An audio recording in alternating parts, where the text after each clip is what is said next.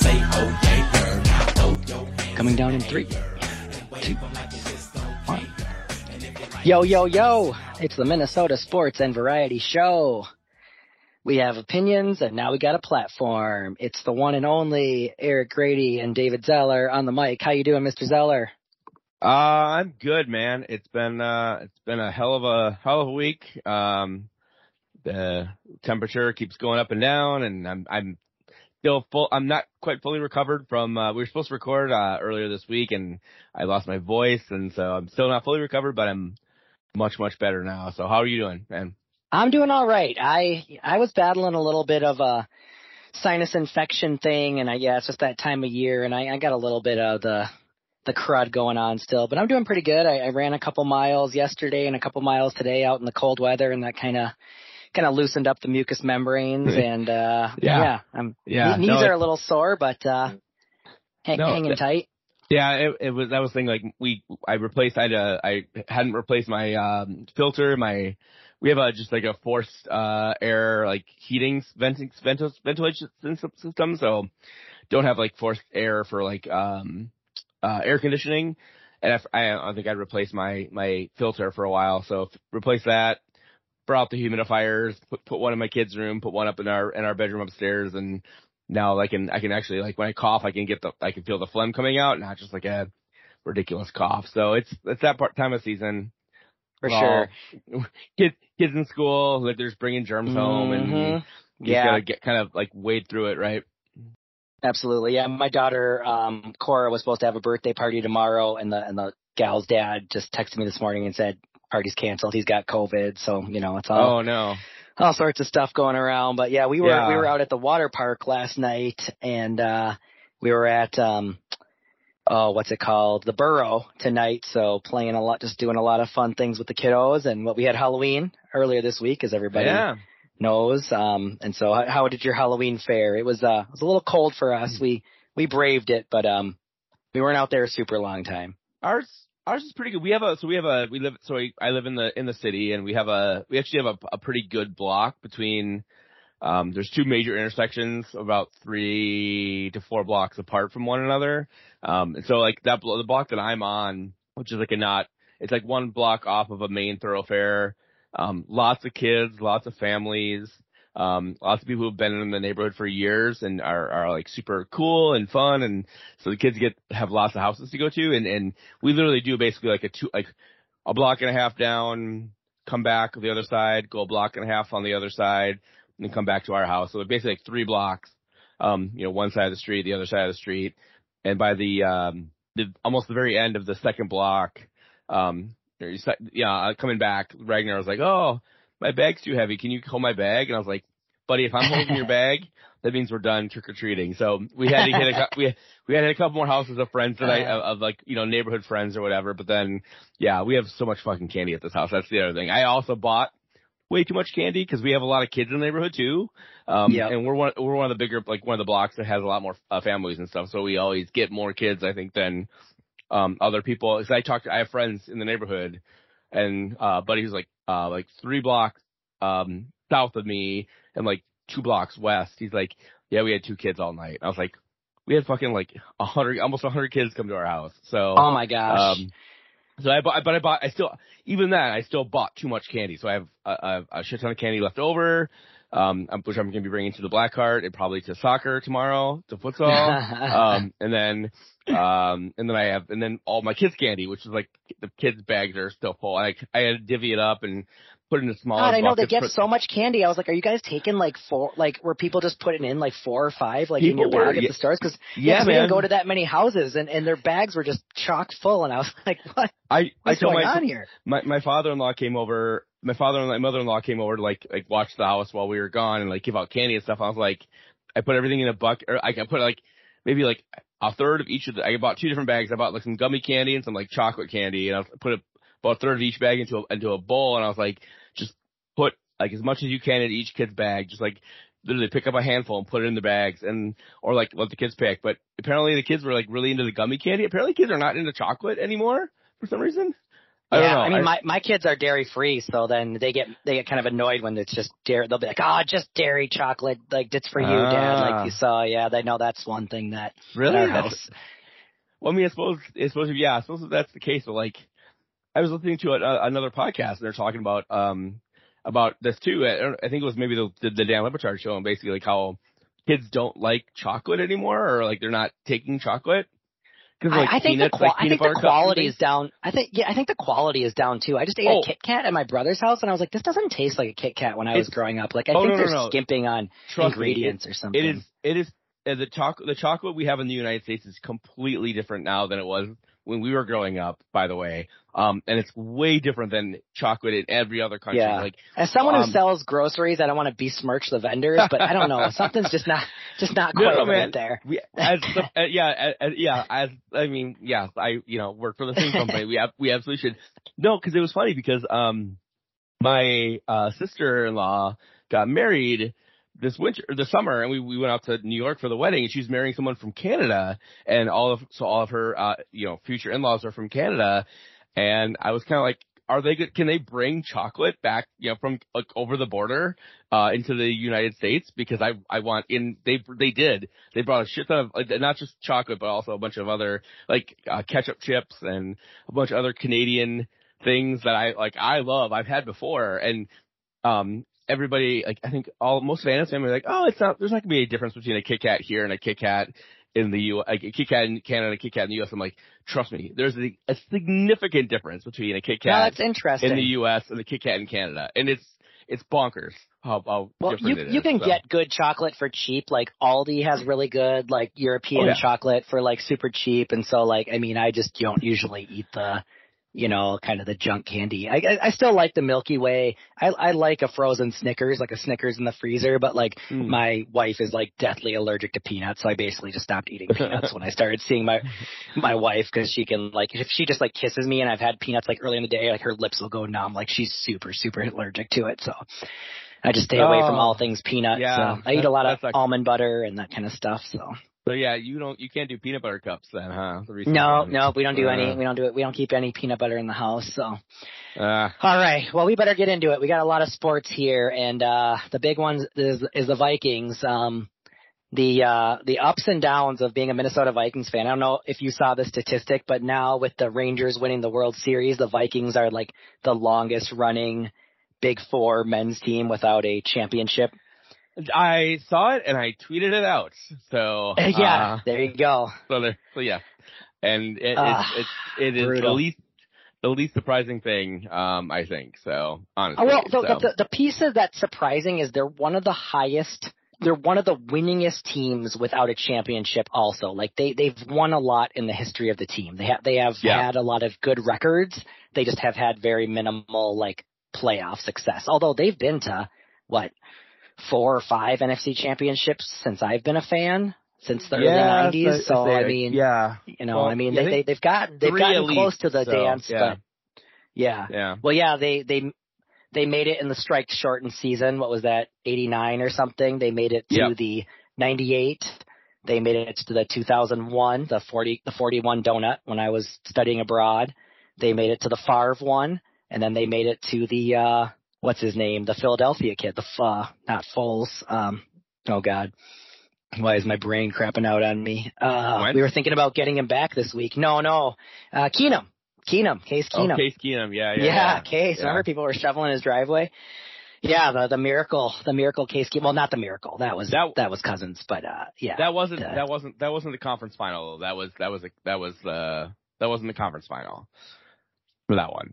Just FYI, I think it's been 3 since they went to all the Super Bowls. No, the miracle one wasn't. The miracle one wasn't the conference final, but Keenum got them to a conference. So that was the Eagles, the year that the Eagles killed us, right? Like 38-7 or something like that.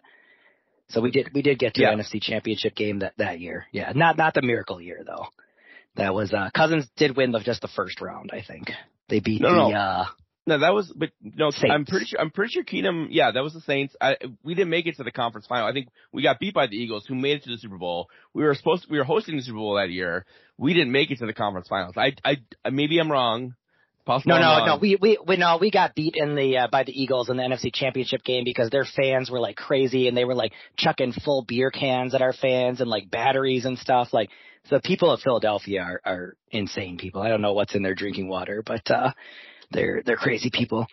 All right, so getting into this Vikings win, but it felt like a loss. Going into the game, Kirk was PFF and was 7th in PFF rating and 14th in QBR. After this game, he's like 5th or 6th in PFF. And like I had a friend and 10th in QBR. I had a friend who had bet like $5 for Kirk to win MVP and like the pay or $10 or something. And the payout was like something crazy, like $550. And like Kirk has been in the playoff in the MVP conversation lately. I mean, he still, you know, there's a long way to go, but like, he's been playing very well. This has been one of his best seasons, and started off really good early. A couple nice passes to Hawkinson with catch and runs. The Packers, I just thought, were really undisciplined. They had a lot of penalties. They had a hit from Kirk on, from behind that was really stupid. Akers had a great day. He's got really good vision. He had a fantastic TD run. DJ Wanham had a huge stack, and the Packers offense was just really anemic. I there was so much hype of like Jordan Love coming into this season, and he's just been really a disaster. It's been really woeful. KJ Osborne, bounced back this week. He had a big catch. We did a couple of screens that didn't work out. And on our third screen, we had a really well executed one, to Addison.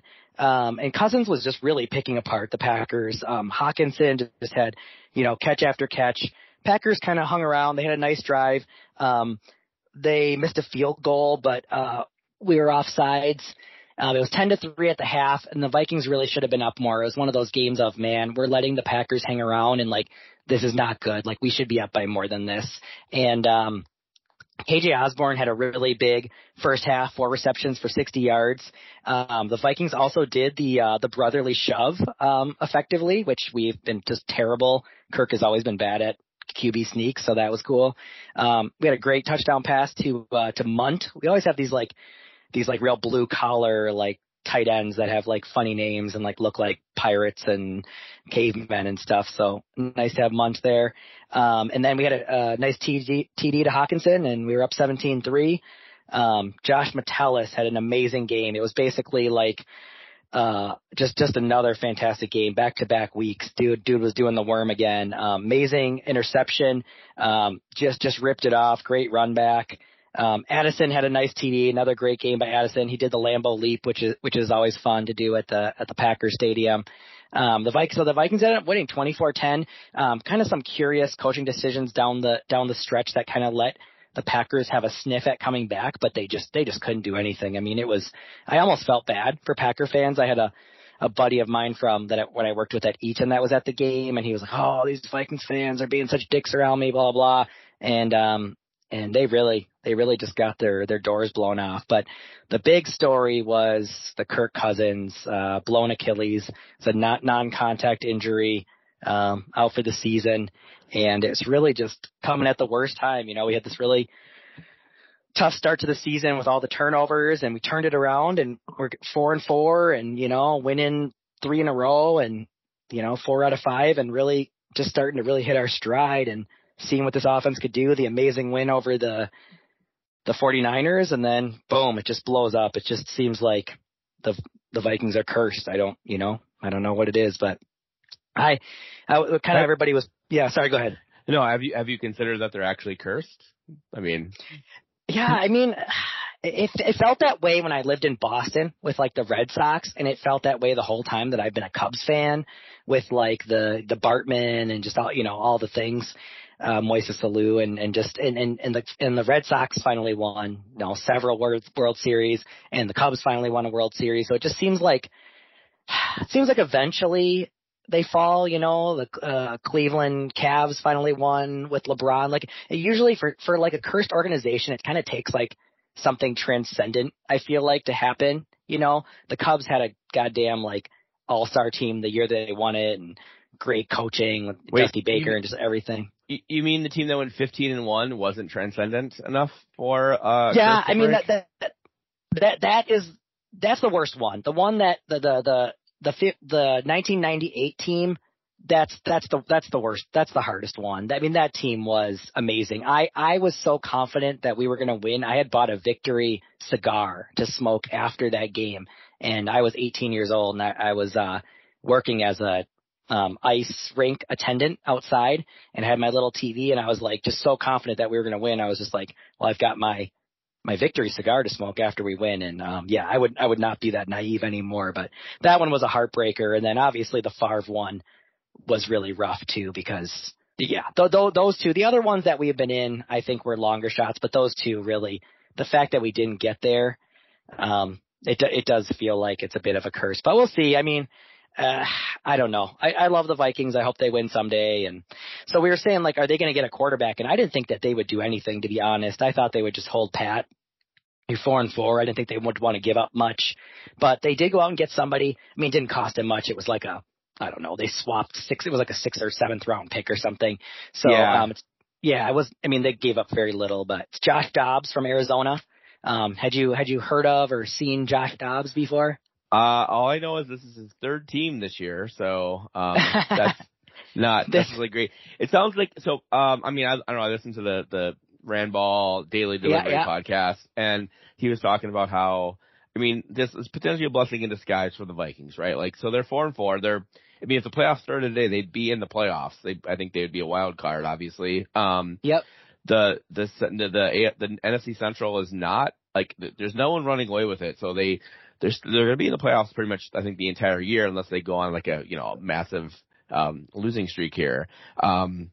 And Kirk Cousins was going to be a free agent at the end of the year, right? So you needed to make a decision on whether you're going to bring him back in. What, Kirk Cousins is 36 this year, I think, 35 or 36, something like that. So, I think he's 35. But. Yeah, you have to make a decision on any of Justin Jefferson, who's obviously on the IR still. I think he'll come back after this week. Yes. One of like the most dynamic receivers in the game, you have to make a decision on I think Michael Rand was saying basically like this is an opportunity to like see what the offense can look like with someone who's not Kirk Cousins, because you know what it looks like with Kirk Cousins, right? You know what it looks like with a pocket passer who's not really going to run, can't do much with his feet, but can do the reads, and knows when to get rid of it, and can get rid of it quickly. Whether it's, this BYU kid that they brought in, they drafted whatever, like Jaren Hall, I think is his name. Yes. That's the BYU kid. Yep. Or if it's Sean Mannion or it's Josh Dobbs, you can see kind of what this offense might look like with a different type of, QB. And now again, like these guys are not Kirk Cousins, right? So like, the reads are not going to be as quick and everything else is going to be slightly downgraded, but you can see like, okay, if we invest in getting, a quarterback, that is, can run what an offense might look like if you have a, like say a Josh Dobbs, under center towards the second half of the season or whatever. So, he mentioned that as sort of a blessing in disguise. I don't necessarily know. I mean, I think, well, football, yeah. You need to make the playoffs, right? You can't not make the playoffs. You can't be what the Minnesota Vikings have been when they don't make the playoffs, which is where they're always sitting like 10th or 11th in the draft, right? You either need to be really bad and get a good quarterback. Although from what I understand, and we've talked about it a little bit, like this is a heavy quarterback draft. So if you are in like the top 10, you probably can get a decent quarterback or someone to build around. Or you need to be good, like it doesn't help to be in the middle. I mean, in any sport, really, it doesn't help to be in the middle. Nothing with the draft. No, baseball really doesn't matter because there's maybe one or two good players, but like hockey, basketball, NFL, where players can play pretty much almost right away. You need to be either really bad or really good. So it doesn't help to be in the middle. So.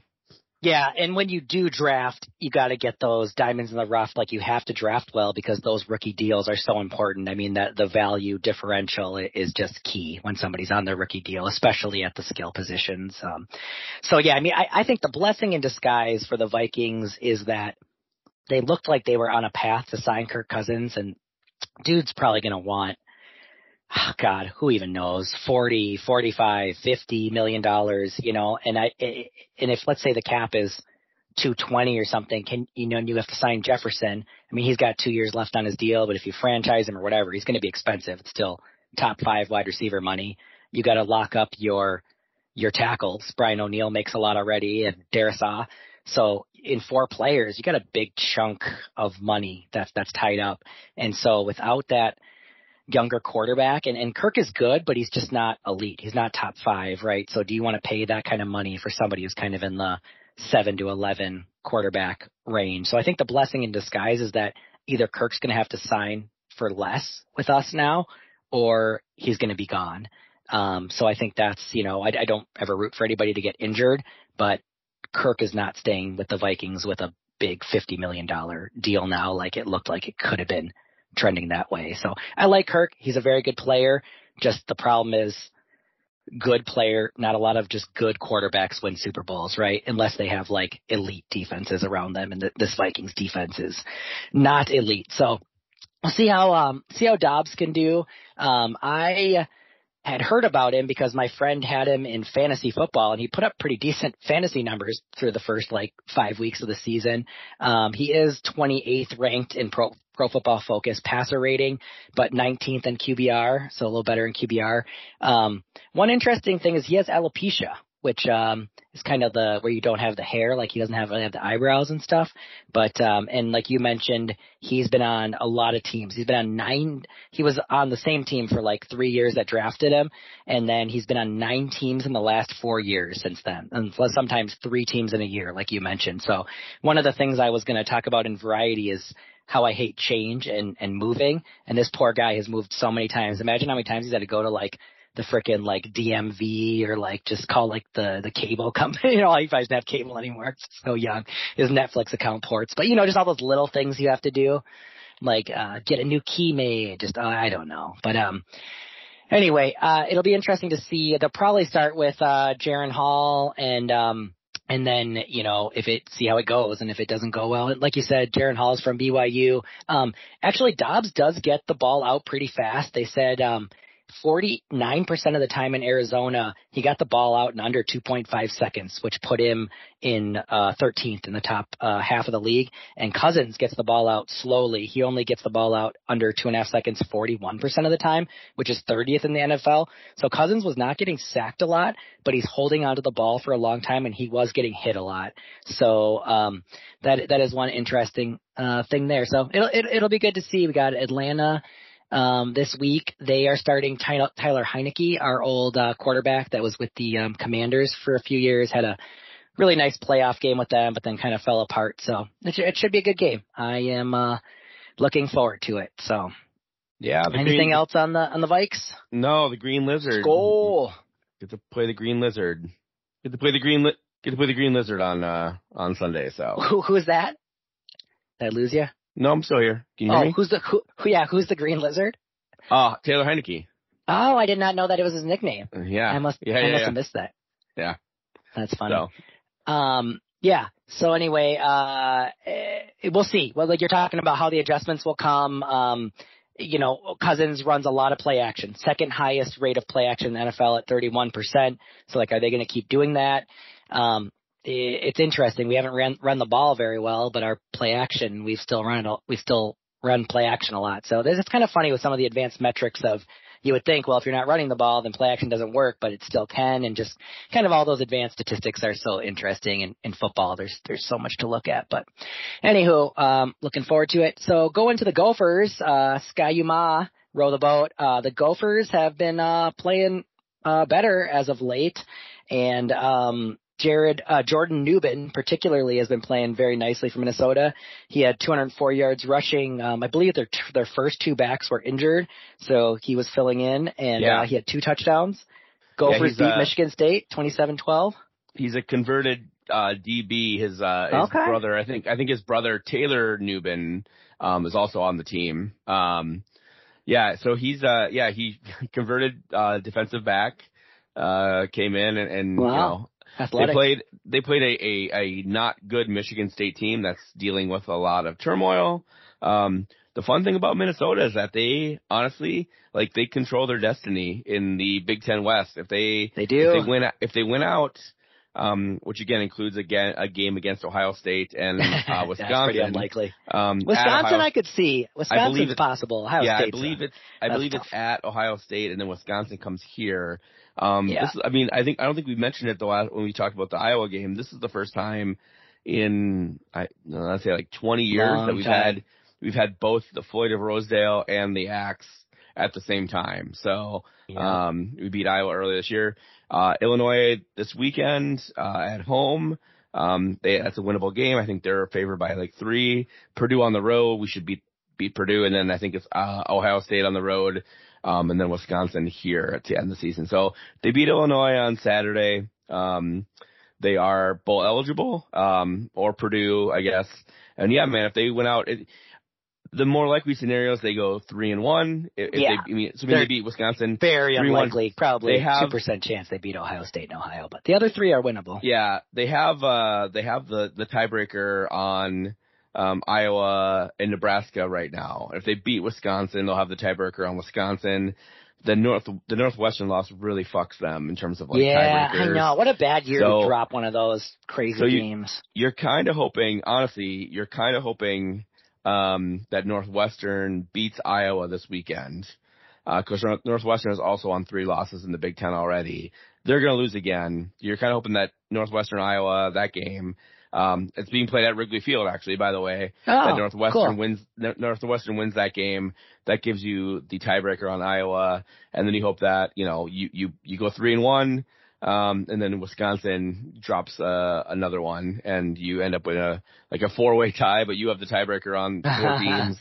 And then Minnesota plays in their one and only Big Ten conference title game, because next year they got USC, and I was going through their schedule next year, and I was like, oof, if they can get to like 6-6 next year, that'll be good. Like, the schedule gets tough. Yeah, we don't have to spend time talking about it tonight, but we'll, like, next week, in the week or two, we should talk about the Gopher schedule for next year. But, they've never been to a Big Ten conference title game. They would get the shit kicked out of them by Michigan probably, but you know what? Maybe if they're not stealing signs, you never know. It's just fun to be there. It was not Jordan Newbin that had back-to-back great weeks. It was Daniel Jackson, the receiver. He had 7 catches and a career high 120 yards and a score. Ethan Kelly McManus threw for a decent 200 yards and a touchdown. I guess he was looking in at Daniel Jackson's direction quite a bit there, with freaking 60% of the passing going to him. So the Gophers have turned it around, and if they can win those 3 out of 4, the rest of the way, they'll impress me, and hopefully they could get to a Big Ten championship game and get to a decent bowl. I mean, just being bowl eligible doesn't do a lot for me. Like, you get to whatever, 6-6 or 7-5, and you go to the Pinstripe Bowl or you go to the Motor City Bowl. I don't really care, but like, get to a good bowl. We're playing somebody from a decent conference, so that would be good. Yeah. Well, I think I've only ever seen the Gophers play in a New Year's Day Bowl, like maybe 3 times in my life. So, a New Year's Day Bowl would be super nice. So. Yeah. I remember one I went to, what's it called? Old Chicago, I think, with my buddy Chevy. And it was it must've been one of the Jerry Kill years. And, it was 2000 because Anna and I were dating at the time. It was a while ago. It was the Citrus Bowl. And I want to say it was maybe 2015. Sounds right. 2015 maybe, or 2016. I can't remember exactly if it was. Yeah. But yeah, it was the Citrus Bowl. I made Anna go to a Buffalo Wild Wings in St. Paul with me to watch the Gopher football game. So hopefully a better bowl this year. And like I said, like, we've had good records in bowl games the last few years. Yeah, Fleck has been good in bowls, and he's had some good bowl victories. So, but yeah, that Northwestern game, that really pisses me off. But anyways, moving on. Unfortunately, there's not a ton of great news out of our winter sports. The Wild and the Wolves are both kind of the Wild are really struggling, and the Wolves are kind of in mediocrity. So the less said about both of these, the better. So yeah. Just really quick recap. Wild completely smoked 62 by the Flyers in Philly. Then, you know, we just, I don't know, we just haven't seen a lot of jump from us. We just been kind of skating slow, some poor goaltending, bad defense. We lost in overtime to the Caps 3-2. It's nice to see Rossi score. Hartman scored in that game as well. I heard an interesting quote from Hartman today saying, we need to figure our shit out and just basically like we need to play better. And I know there were some quotes from Dean Evison that coaches and players are getting restless, right? That we had that loss in OT, and then we lost 4-3 to the Devils, and then 5-3 to the Devils again. So we're 3-5-2 now. And, you know, Kaprizov's been getting a little bit of stick for not being in like kind of the playing to a superstar level to start the season. I haven't watched a ton of Wild hockey yet. I've watched a bit, but from what I've seen, just, I don't know. We're just like, the defense is just not moving its feet well. We're just a little bit behind the play, it seems like. And I don't know. A lot of these games, you know, I know there's some empty netters in here, but teams are putting up 5, 6, 7 goals in a lot of these games. And the average hockey game is like 3.5 to 2.5. Like, you can't give up 6 goals and expect to win a lot of games. So they gotta step off the offense. And I don't know. Have you seen any Wild or any comments on the Wild? I mean, yeah, I try to watch hockey when I can. It's, I don't know. It's still early. They're still in playoff contention. I'm not too much worried about the Wild. I mean, I don't know if you watched the San Jose Sharks lost 10-1 a couple of nights ago. I did not see that. They are potentially one of the worst teams in the history of organized hockey. So, yes, they have issues. I mean, part of those are self-inflicted with, the cap hell that they're in, and so they can only they're skating short pretty much every week, every night. So I don't know, man. I don't know what you can do about that, other than hope that your young kids take a step up. And you can't force that. I think that's the big thing for this year is we hope that these younger players keep improving and get better, and probably this year is not going to be our year, right? And we try to poise ourselves for next year, but oh well, we'll see. Maybe they can turn around. They're putting Flower out there every like third game or something, and that dude is 38. Dude's almost as old as I am. Like Hall of Fame goalie by absolutely. All means, but like he's at his wit's end right now. Like they're paying him a lot of money, including the guys that they are. They're literally paying to not be on their team right now. So, this year, if they can make the playoffs, that'd be good because, you know, the NHL is so fucking weird. If you make the playoffs, you got a shot. Get a super hot goalie, head or whatever. Everybody starts clicking. But it also gives all those younger guys, and the team is young, some good, you know, some experience. And New Jersey was the 8th seed in like the COVID year and went to like the finals, right? Or something. Yeah. Like, I mean, it can happen. Like that would almost never happen in basketball. Literally possible in hockey. Well, it's happening a lot more recently. Literally the Panthers last year were the 8th seed and they went to the finals.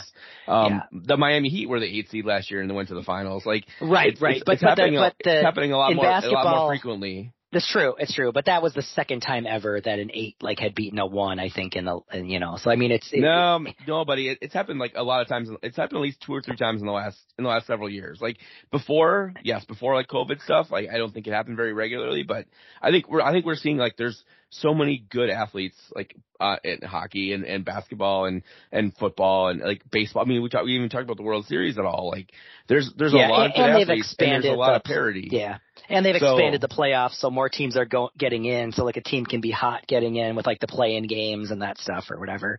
Yeah, I know for like 25 or 30 years, the Spurs and the Mavs were the only 8 to beat a 1. But you're right, I haven't been keeping as close attention to it lately. But just compared to hockey always like the lower seeds had a much better shot than basketball. I don't agree with you there, but I will bring you the statistics. I will bring you the statistics to the next podcast. Please do. In the last 5 years, how many lower seeds? Oh, the last 5 years? Okay. Yeah. I thought you were saying like over the course of like since these teams have had like this playoff structure like the last like 30 years or whatever. Well, no, yeah, the NHL playoffs. You're probably right about lately. So, anyways, let's move on. I think I've talked a lot of sports already. All right, so Sounds good. Just, okay, really quick on the Wolves. Wolves are 2-2. Shot horribly in the first game, 16 for 53. Towns was 2 for 10 from 3. And, you know, Ant started off, but then he was taking crazy shots. They lost the opener 97-94 to Toronto. Then they won, 106-90. Naz Reid has looked really good. He had like 25 points in their second game. He's 10 from 14 from the field. Everybody was chanting Naz Reid, and he was really excited about that. He came out and he said he just like, he loves the fans and, he really likes it here and we like him. It's fun to yell Naz Reid. He was 4 for 7 from 3, which is great for a big man, 8 boards. Yeah, Edwards has been playing all right. He had 19 points in that game. Conley and Gobert had 14. Gobert had 14 rebounds, which is amazing. That dude's just he's a monster on the glass. Then we played the Heat. Jimmy Buckets took a rest day. It was a back-to-back, but I believe it was the second game of the season or the third game of the season or whatever. Fans were chanting, where's Jimmy? And he blew a little kiss to the fan, so that was funny. DeJounte Murray took over in the second half, and he led the Hawks to victory in their third game. He had 41 points, including 30 in the second half, and that helped the Hawks erase a 21-point deficit. The Timberwolves have had a little bit of history. I mean, it happens in basketball a lot. Basketball's a game of runs, but Timberwolves have given up some big leads a lot last year, so that was a little concerning, and they went to 1-2, but then they turned around and blew out the Nuggets, 110-89. I watched some of the fourth quarter of that game. I thought they had really good ball movement. Cat had a really nice drive where it looked like he got fouled, and of course he complained about it, but he still made the little baby hook. Just Nas looks really strong. Jaden McDaniels had really good, defense. He held Jamal Murray to 31% shooting, which was really, impressive. So Wolves kind of upsy downsies, 2-2. You know, I think if they can put it together, they've got a lot of talent there. I don't know. I don't know if they've got the leadership. I don't know if Cat is a real, if he's a real A superstar guy that can, he can be maybe your B guy, but Ant needs to be the A guy, but then he starts taking pretty crazy jump shots at the end of games, when really his best part of his game is being a slasher and going to the hole. So I don't know. I'm cautiously optimistic, but like they make me nervous. Both of these teams, it's just kind of like, just show me something, win a few games, you know, like my Stoke team has been so like up and down and mostly down. And they finally, it was like, God, just show me something. And they won 3 games in a row. And it was like, oh my God, they haven't done this in like forever. You know, it's just like, just win a few games to get us interested, you know? Right, string together a few. So, anywho, tonight I saw a really fun high school football game. We were just kind of bopping around at my brother's, and it was the section finals that Shanahan asked in the town that I live in. I live right next to the stadium here. I can hear the kind of the announcements going on when there's games going on, and they were playing Western Mankato, and Western Mankato was up 14-0 early. And I was really surprised at how much these teams were passing. I went to Eden Prairie in like the mid-90s, and we did not pass the ball hardly ever. It was like, you know, 3 yards in a cloud of dust. Like we ran the ball really well, and we had good quarterbacks, but we just ran. Bud Grant's kid running the program over there. So, of course. Yeah. Run all day long. So it was interesting watching this game where they're just slinging it around. I mean, they were doing gadget plays. They had like a halfback toss or wide receiver screen toss. The kid who threw the ball just he threw it like straight up into the air. It was a terrible pass, but it was a fun game, man. They were really slinging the ball down the field. Mankato had a couple 30-yard passes. Chan came back. They went a 1-yard TD plunge. It looked like they were going for 2 on every play. So then it was 14-6. They had a, you know, I just kept nice passes up the middle. West had a 30-yard pass, and the Chan defender just chased him down, caught it from behind, and punched it out and stole it. So that was a big momentum swing. And then Cato had a TD pass that went to 21-14. There was 9 minutes left, and Chan was driving. Like me and my brother were watching it on YouTube, and the scoring bug was kind of like cut off, so it was really hard to tell like what was going on. And in high school, it looks like they count the timeouts go like up, like 1, 2, 3. So the whole time we were trying to figure out like how many timeouts do we have? Like, where's the, like, what's the down and distance? It was just their little score bug was kind of confusing, and I think it was kind of glitchy.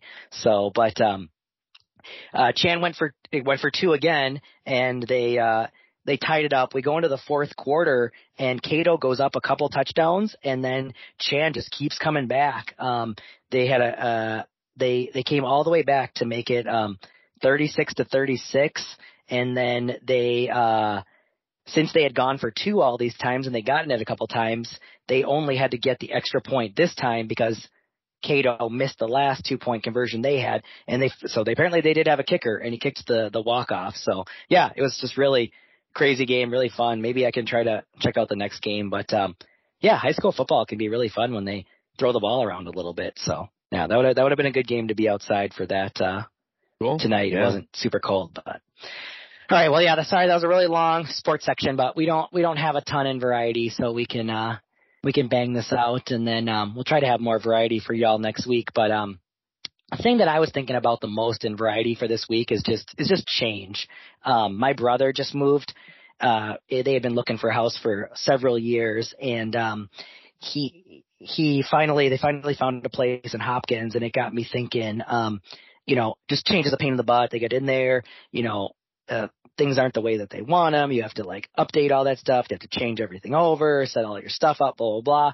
And I feel like some people like really like it. The being in a new area and the newness of things kind of override the learning it. And I guess for me, like I need things to be like, have a lot more payoff to make the change worth it. So it just seems like lately, like in our computer systems, they like updated our Outlook and our Office, and it's our Microsoft Office, and it's supposed to be better, but I don't see like any functionality improvement. They just seem like they moved everything around, so now I can't find where my calendar is. And like with the phones, basically like Samsung Galaxies have been pretty much the same since like the 5, and pretty much just the battery dies, so then you have to do everything again. And I notice no improved functionality of this phone since the last one, but you just like have to go through this change. And I don't know. I've had DirecTV like forever just because like I know how to use it. And I just feel like if you're going to change stuff, like I think change is really important. Like as a business leader, if the software, does things a lot better, there's a good use case for it, we're going to have growth. If there's a big payoff, but like to get me to change stuff, to like change phone companies or to change anything, like I need a big payoff. Like change for change's sake just annoys me. Like why are we putting this out as a new version of Office just to like move the buttons around? Like why? Well, I mean, I'm sure that there's change there that you are not seeing, because you're not sophisticated and knowledgeable in whatever they're changing. So I'm saying like I don't necessarily disagree with you. I'm fine with change. I kind of love to live in anarchy, which is why I have two kids, because it's just like nothing's the same. Everything's changing. But my wife is very much, she's a kind of like a stickler for wanting to keep the same thing. Like she still has like an Apple, so I have a Samsung Galaxy, and my wife has an iPhone, and I think she's got like an iPhone like 7 or 8. Like she hasn't upgraded her iPhone in several years, and when she upgraded her iPhone the last time, she got like 2 or 3 versions before like whatever the most recent iPhone was, because she's very much like that as well. So I get it, I understand it, and I don't know. I think just once I find something I like and it works, like I'm not going to change it unless there's like a good reason. Like if I buy like Wusthof knives and they're great, I'll just keep buying them. If I like my Coffee Ninja and it makes good coffee, I'll just keep buying it. I guess the novelty of it. And that's understandable. Like, more. I think change is, I don't know, as someone who's, we're both getting older. And I think true. And I think there's some benefits to like consistency, and there's certain things where you're like, you expect consistency, right? Like knives, I'm the same way. Like I used to work in kitchens, right? So I'm very particular about my knives. I sharpen my knives. I'm in charge of the kitchen stuff in my house, right? So I'm not going to like, on a whim go out and buy some, except I have Wusthof knives. Like I'm not going to go out and buy some Japanese knives, even though they might be better, sharper blades or whatever. However, I think change, I don't know, I'm sure there's been some studies about this, but like change is actually good. Maybe not like, big, massive wholesale changes, right? Like moving from one house to another, but like changing up things, like making you reinvest in the stuff that you're doing may be in like the short term irritating, a pain in the ass, whatever, but it keeps our brains functioning. It keeps our brains, like, the synapses firing. I agree. And there's definitely some change is good. So, yep. I mean, I think there's not change for change's sake. It just has to have an improvement. Like, I love all this athleisure clothes that have, like, the thumb holes and all that stuff. Like, if it's not an improvement, like, I'm all for it. I got the, you know. Your change for change's sake is something, it's completely different to somebody else, right? So I think that's another thing to keep in mind, right? Like, you make a good point.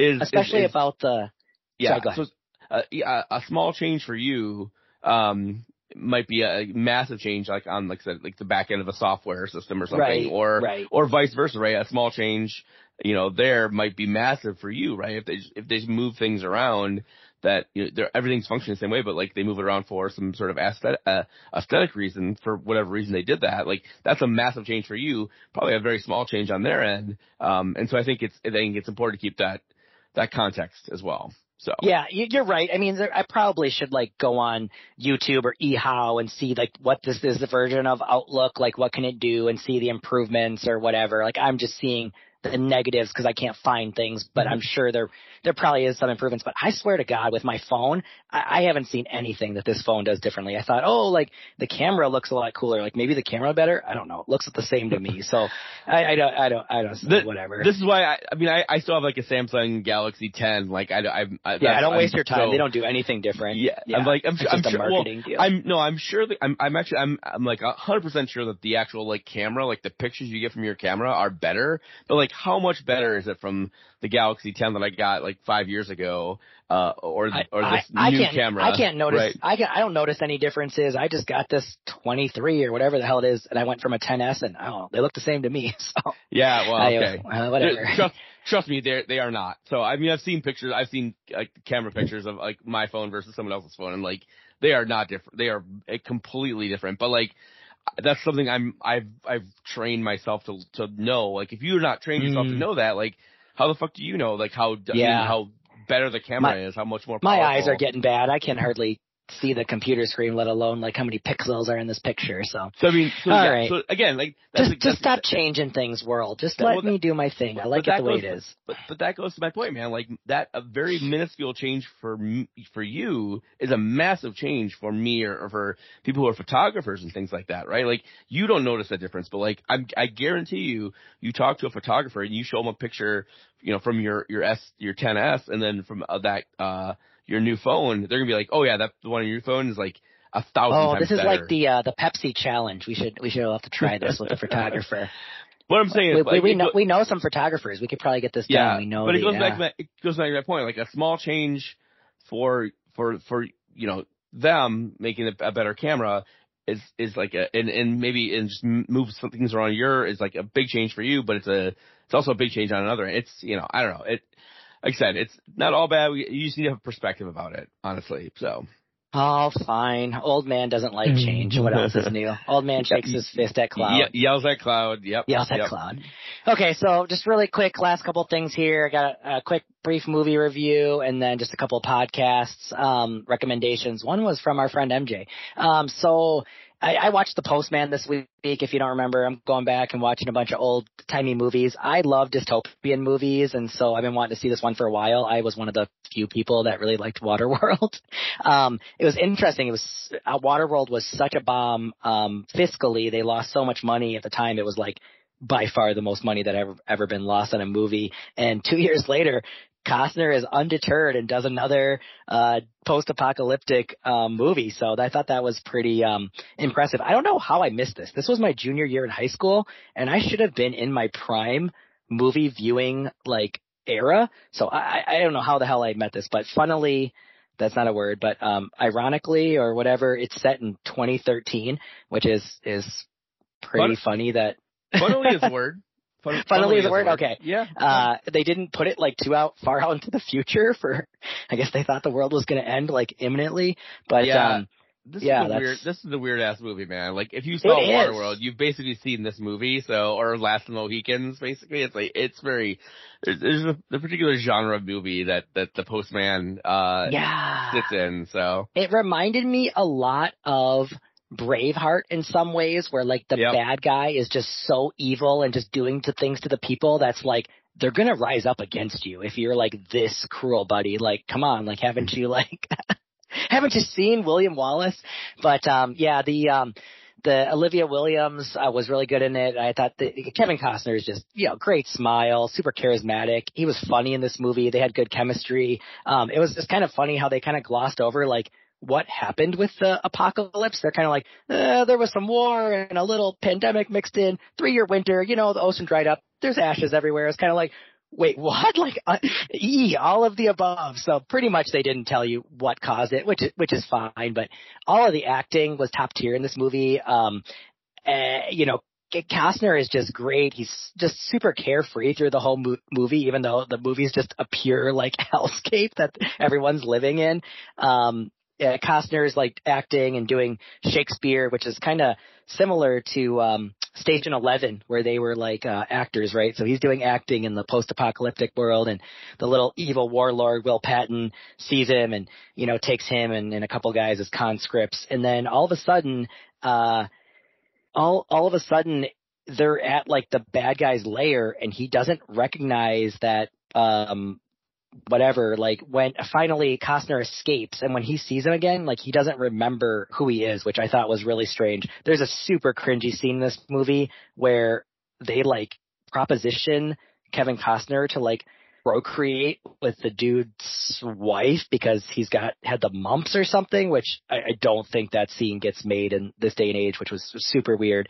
Just again and again, it was like that Braveheart where the bad guy attacks the people. Just like this movie was like 3 hours. It could have easily been 2 hours and 15 minutes. Like, just attack like 5 less cities, but one thing that I thought was cool was just the hope that's in the movie. Like, he finds a post truck, like, finds some mail, and kind of just makes everybody believe that like he lies also, but he kind of says the U.S. is still up and running, and people just see that kernel of hope and really hang on to it. So I thought that was a good message of the movie. And then all of a sudden at the end, Tom Petty is just in this movie, which was very strange. Like, he was not good in it either. So I don't know how he got in this movie, but that part was funny. When you pause the movie on Prime, it gives you like little fun facts. And I thought really, interestingly, Olivia, Williams, right after this movie ended, she went to study bears in the rainforest of Bolivia. So that sounded like really cool, and I would like to have heard more about that experience.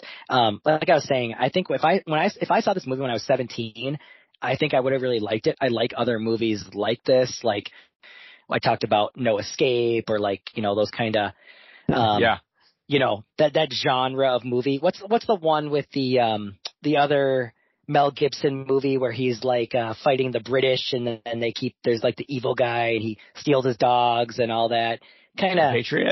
The Patriot. It had similar vibes as like Mel Gibson, kind of getting everybody back. Right. But I think the overarching theme that people need hope in the most dire of circumstance, and just those like kind of shared principles of freedom. I liked that part about it. I'd say I give it like a 6.5 out of 7 vibe. I'm kind of a tough grader. So my brother was like, well, don't do a, a movie review if you don't recommend it. I would recommend it if you like this genre of movie. If you like post-apocalyptic movies, you'll like it. Like, if you don't, like, don't watch it. So basically, if you're a dad, you're probably gonna like this movie. If you are a fan of Master and Commander: Far Side of the World, you'll probably like the Postman. So I think you will. It's got the flag and all the horses and the cheering. I mean, there's a lot of fighting. There's a lot of guy stuff in it. It's a movie where you can drink a couple beers, put it on in the background, and you don't have to be super locked in. I mean, it's not Fight Club or something. It's pretty casual watch. So. Yeah, The Postman. Check it out. Yeah. Okay. What? One plug for my brother wanted to mention is the MS 150 bike race has early entry right now. That's only $20. It's June 8th and 9th. You drive your little bike from Duluth to St. Paul. I think it's is it Proctor? Is that the town that's up there next to Duluth? 75 something miles like that, a day. Yeah, 75 miles each day. And if you're like a novice, he said they've got rest stops every 10, 15 miles. He said they've got several sag wagons, so people help you out if you're falling behind. These big corporations all sponsor it. They have huge tents at the night that you sleep over and stop there. And he said it's just like a really big fun party. So he highly recommends it. And numbers have been really down since COVID, he said. So he'd like to see the numbers get back up. So if you're into biking at all, try out the MS 150. He absolutely loves it. So. I have ridden the MS 150 several times. Your thoughts? It's fun. It's a good time. So yeah, you don't need to be is it coming to St. Paul this year from Duluth, or is it going up to Duluth? I believe it's down. Okay. That's the way he made it sound anyway. So it's a much easier ride than going from St. Paul to Duluth. Not going to lie, at going from Duluth to St. Paul is a lot nicer. So, if anybody's into that, I would highly encourage. Bike riding is awesome. I've got a mountain bike cruiser, hybrid. Do you think I could is this race too long to do that in a cruising, chill bike? Not on a cruiser. If you have a hybrid, a road mountain bike hybrid, then yes, you could do this. You could do it fairly easily. I mean, you'll definitely need to do some riding between now and then. I have to train. Oh, yeah, well, just a little bit, because you have to go. I mean, it's 75 miles each day basically, so it is not. I mean, what is the longest bike ride you've ever been on in a day? Probably 10 miles or something. Yeah, so you definitely and you don't do it. You obviously will do it over the course of several hours, but it's. I will be a frequenter of those rest stops for sure if I didn't do the race. Yes, for sure. I should do it. It would be a good experience. I like new things. I don't like little changes, but I do like new experiences in life. Okay, a couple of really quick podcasts. This one, MJ recommended to me If Books Could Kill. It's been really good. It goes through all these kind of really popular books. They call them airport books, Rich Dad, Poor Dad, Nudge, Men Are From Mars, Women Are From Venus, et cetera, et cetera. They kind of talk about the facts and the lies in the books, but also the impact on pop culture and kind of the takeaways of these books and kind of what parts are kind of hypocritical and just, and then also they have some episodes that are just kind of about things that are going on and society, in pop culture. So I've really enjoyed that podcast. And then I really liked the podcast Heavyweight. I don't know if you've heard of this one, but it's Jonathan Goldstein from This American Life, and okay. He talks about, he basically puts together situations that need to be resolved. So one of the episodes, there's disgruntled brothers who have been in a fight for 40 years, and he gets them together to try to reconcile and figure out what happened and how they can move on, or a gal who got kicked out of her sorority who was really important to her, and it was in a time where she had cancer, and they just kicked her out and wouldn't tell her why she got kicked out, and they go back and find out by contacting the national office and all these people that were in the sorority, why did this lady get kicked out of the sorority, to get closure. And a lot of people are looking for the father of a pregnancy that they didn't know. The lady didn't know she was pregnant until 6 months after, and she had already kind of lost touch with the guy and didn't ever let him know that he had a 10-year-old child, and they find him in Mexico. Just a lot of kind of resolving things that people always wanted to be resolved, right? This group of girls they were all best friends when they were in 5th grade, and the girls TP'd her house and wrote FU on paint on her door, and she never found out why. And so they go back and they're why did you do that? So it's out of maybe the, I don't know, 20 episodes I've listened to so far, I only really didn't like 3 or 4 of them, and 5 to 7 were really good. And there's been 8 or 9 where I was this is fantastic. It's Peabody winning, radio podcast. I highly recommend it. Yeah, really good. That's cool. Did you put this other one in? The Keys to the Kingdom? Yeah. So yeah, I was Keys to the Kingdom is a podcast. It's a new. It just came out. I think it started in October, like mid October. It's about So it's these. It's this comedian podcaster guy Matt Gorley and his wife. They worked as like characters at Disneyland, and so they talk to a lot of people who work as the Mickey Mouse or Donatello or like these different characters and stuff at different theme parks and stuff. So there's only been 3 episodes so far. I think the 4th one just dropped. It's really good. They actually literally there's people who do this for a living, so they literally modify their voices and stuff and don't give out actual names because people don't want to lose their jobs. So it's pretty cool if you ever are interested in amusement parks and all the yeah, that's really interesting. Crazy shenanigans that go behind. And then I was going to throw another one in here, but I got to write this down. Yeah, I'll piggyback on the one that you mentioned about finding these mysteries or familiar things. There's a podcast called Decoder Ring, which is on Slate, and they basically dig into pop culture mysteries or phenomena or things like that. So I think it's in their 3rd season right now. I think each season is about 10 episodes, but they've done things the Chuck E. Cheese and just some of the weirdest pop culture stuff that you'll talk about. They'll be like, oh yeah, here's this thing, and you'll be like, oh yeah, I remember that thing, and be like, whatever happened to the thing, we're going to tell you what happened to that thing. So, Decoder Ring, which is on the Slate, it's a Slate podcast, SLATE. But Willa Paskin is the host of that. And then I said Keys of the Kingdom is the other one that I'm really enjoying. Is Keys to the Kingdom. KEYS. The Disney Kingdom, So. Beautiful. Well, I'm always looking for podcasts. I feel like I've got a ton of movies to watch. I got a decent amount of shows, but I just burn through podcasts because I've been doing a lot of walking and running and I just listen to a lot of podcasts. So I'm just need more material. So thank you very much. Okay. Let's see here. 8 seeds that have beat the 1. Heat over Bucks 2023. 76ers over Bulls 2012. Grizz over Spurs 2011. Warriors over Mavericks 2007. So it has happened 7 times in the last – because then the one before that was Knicks over Heat in 99. So it's happened 5 times in the last 25 years.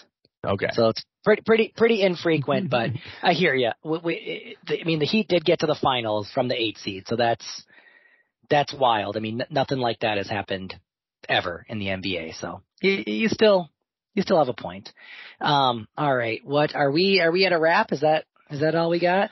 I will just say. Sorry. Yeah, do some plugs. What? Yeah. One last thing. So Sicko's FC is happening still. We're going to be moving indoors in the wintertime here at some point. We've got to figure out where it's going to be. I have a couple of options. I just want to say actually, I don't know if you saw this, but the First Avenue workers, which is people who work at First Ave, Turf Club, where else they work at a bunch of different venues around town, voted to start a union, and I did not see that.